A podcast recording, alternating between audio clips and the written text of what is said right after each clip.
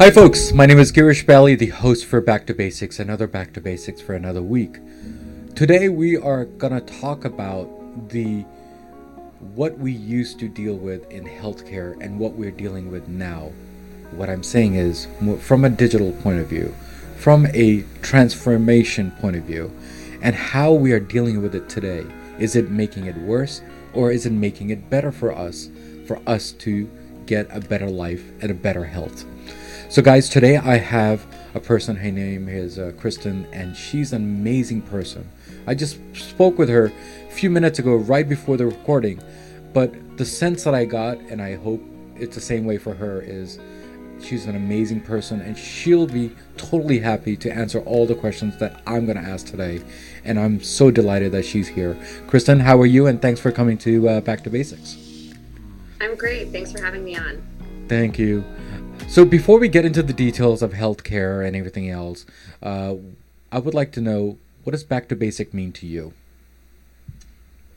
So, back to basics, I think, is really foundational, um, whether we're talking about healthcare or any serious societal issue that we're facing.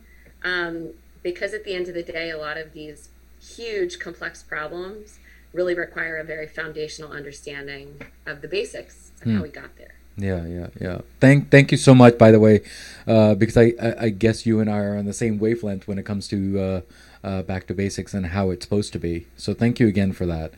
Uh, so, Kristen, before we go a little further, let's talk about you and who you are and, and what do you do and and and I want to explain to people why I invited you to to this show.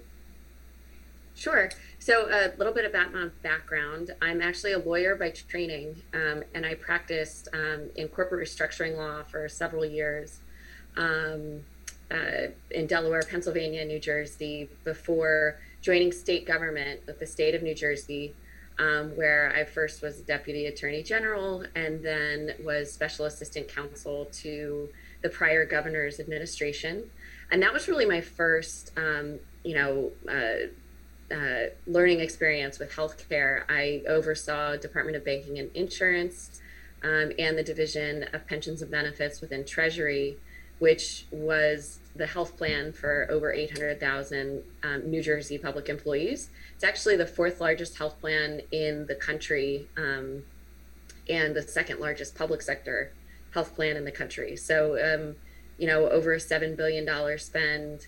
Um, and and when the last administration ended, I was asked to go to the treasurer's office and help run the health plan. Um, and naively, I thought I could do anything, and and maybe I still do.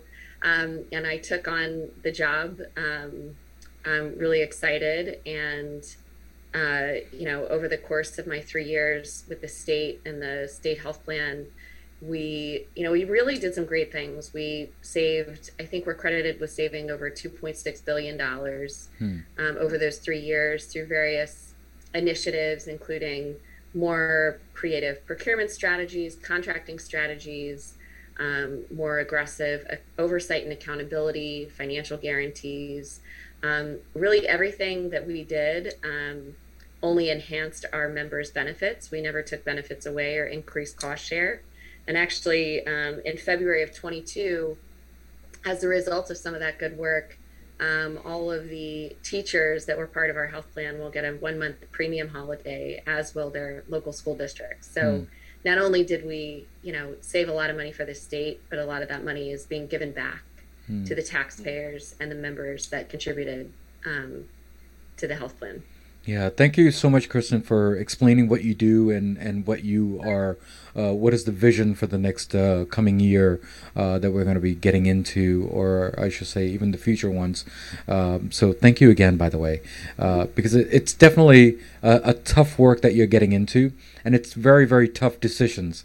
Uh, people should appreciate people like you, and uh, even the law enforcements that we have, also, because you know what? We're living in a tough time now uh, we don't know what we're getting into, uh, even though that we have already done 18, 19 months of this. Uh, you know, and I'm talking about the pandemic that we're living in. Uh, so thank you again for that and saving money at the same time, uh, which is also a great big deal. So thank you again. So the healthcare what we grew up with and today financially has changed in many many different ways. I guess the investments are more towards technology and getting things better. Or are we spending more money on pharmaceuticals? What are your thoughts on these? I mean, where are we spending uh, the extra dollars and, or I yeah. should say, yeah, go ahead. I mean, it's, it's such a great question to lead with. Um, because I think if you look at over, let's say, the last 20 to 30 years, um, we are spending exponentially more on healthcare as and when I say healthcare, I mean the system of healthcare, right? Mm. We're approaching 20% of our GDP um, going towards the healthcare sector as of 2021, which has just grown remarkably over the last few decades. And when you look at the outcomes and the population health that we've achieved as a result of that financial investment, one really has to ask are we getting our money's worth? Hmm. And I am firmly of the opinion, and and this might be unpopular, but I, I'm firmly of the opinion, and I think there's plenty of data to back it up, that we are not getting better health outcomes. Um, our, you know, I think our mortality rates, both as a result of COVID, but you know, even before COVID, um, we're not improving disparities in health outcomes amongst our you know uh, different um, you know economic socioeconomic groups and uh, you know minority groups has just grown not improved. Um, I, I would firmly argue that we're not getting our money's worth and that's as a result of where the money is being spent. Is it because uh, this thought process just came to mind? Do you think it's because we're getting more urgent cares versus going to the ER and, and hospitals because now we're I mean, di- now now we're dividing right so how do, what are your thoughts on that yeah so that's I'll take it as like a two part question sure. first the urgent care ER piece and then where I think we need to go and, mm. and why right so urgent cares as everybody who lives in a, any you don't even have to live in a highly densely populated area to see the proliferation of urgent care centers that's right, right? And and the idea with urgent care centers was initially okay you shouldn't have to go if to level set you know just to, for the audience a primary care visit in the united states is going to average around $80 that's paid 80 to 120 dollars. Mm-hmm. that's for a standard pcp visit right? Right. An urgent care center visit is going to average anywhere from $250 to $500. That's right. Right. And then an ER visit is going to average anywhere from 1200 on the very low end to like 2500 on the higher end for and and when I'm giving these numbers, these are for somebody seeing the the same earache or the same sprained ankle. Right? This is not like your acute, you know, gunshot wound That's going right. to the ER. This is right. So those are sort of your three different prices. And urgent cares came about as a result of people wanting to end, you know, having to go to the ER for a $1,500 visit for an earache. Makes sense, right? If it's on the weekend and your PCP is not in, you need somewhere to go that's not an ER. Answer urgent care. Mm-hmm. Well, the business model of making $400 a visit versus $90 a visit in our, you know, general practitioner or family physician's office is very lucrative. Mm. And what you probably and your audience now that we're thinking about this will notice is urgent cares in the beginning were, you know, let's say a privately owned like a care spot or a uh, you know, you can name any of the these sure. little companies, right, that yep. sort of popped up to fill this niche.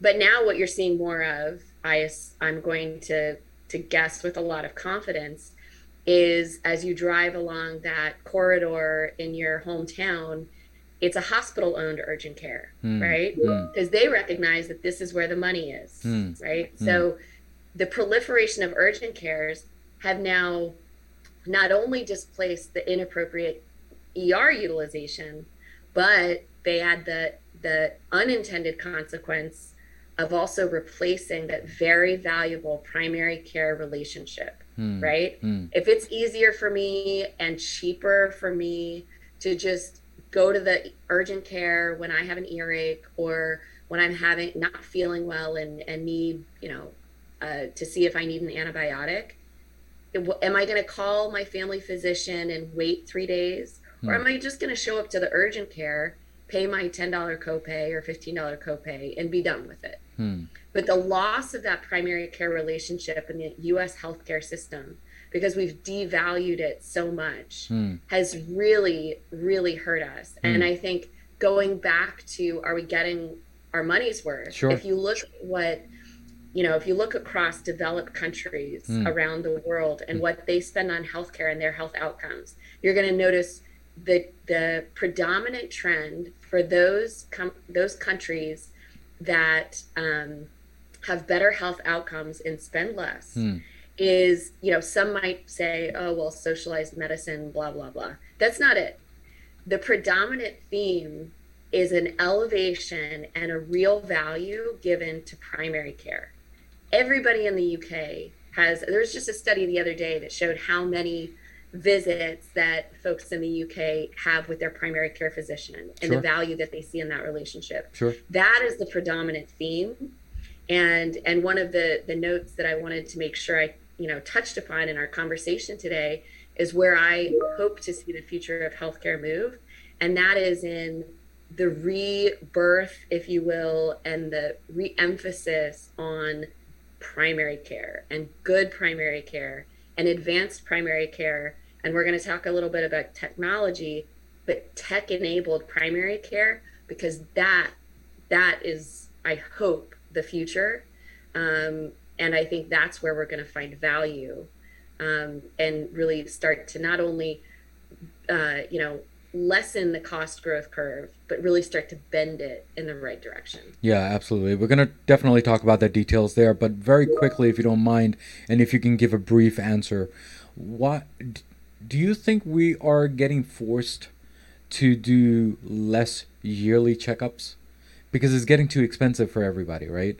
Have you thought of that? Yeah. Maybe there's a, a, a, a you know, uh, what is it? The word that I'm looking for, uh, back uh, backfire on us. What are your thoughts on that? Yeah, I mean, you do you mean as a result of COVID? Yeah, well, even prior, even prior, yeah. even before. What are your thoughts on that? Yeah. Yeah, I mean, I think screenings are are um, an interesting topic because and preventative services, right?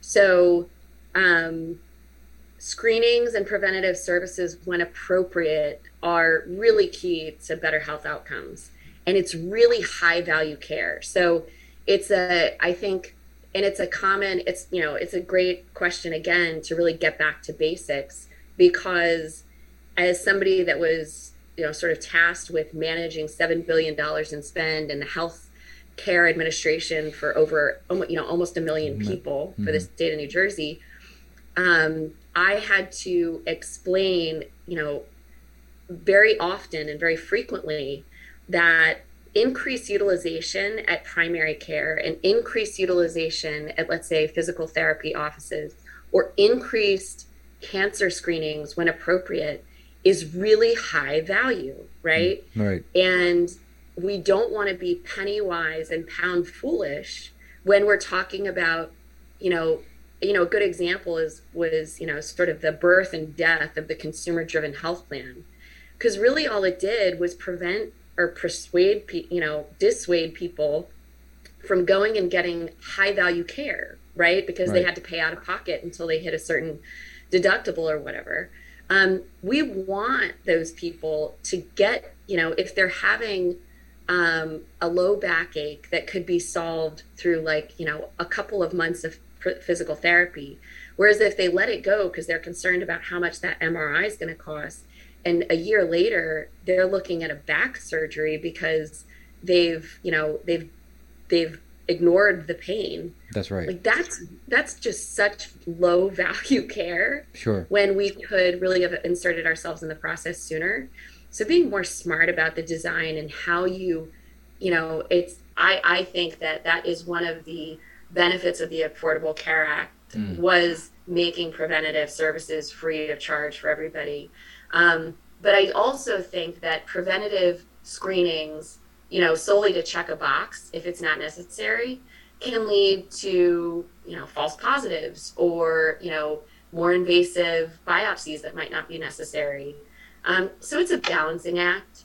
Um, as far as COVID goes, I think that we, as we enter 22 and 23, we will have sort of an onslaught of later stage cancers. I think the numbers are already bearing that out. Later stage cancers, the the cost associated with delayed care will certainly be there.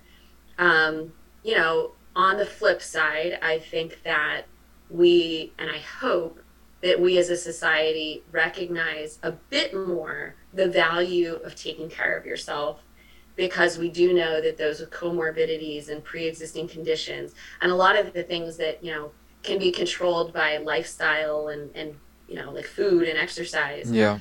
um, can it really be a shield for us in keeping us healthy and protecting us from things like covid. So i think that there are some silver linings there but absolutely there we will be paying the quote unquote price from a health perspective um, for a long time. Um, and I think one of the most difficult to unpack and see in the numbers will be the mental health um, uh, impact on our children and on our caregivers and really on society. But I mean, those are some of the more impacted groups as we move forward.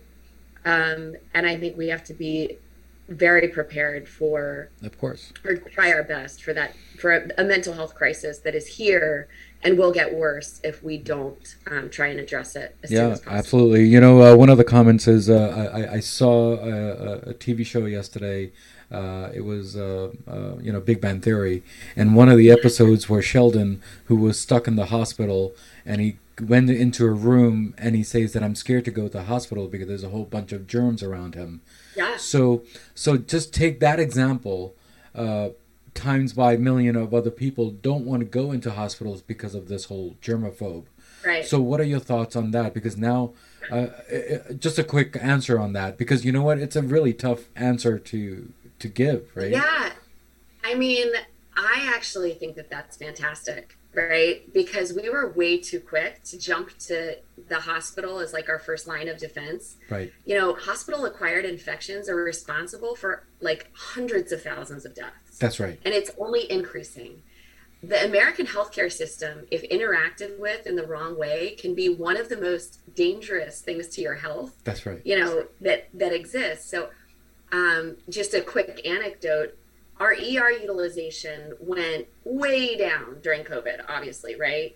Um, during especially those first few months, sure. and then it sort of leveled out, but still, um, because of the folks like Sheldon and all of those like Sheldon who have said, "I don't really want to risk sepsis just because I have a sprained ankle." That's right. Um, and stayed out of the ER, like there there was a push i think by hospitals and the carriers to say we need to get back to normal. And i was very much of the opinion like i like this new normal. This is appropriate er utilization. Like this is if you need sutures or an x-ray right?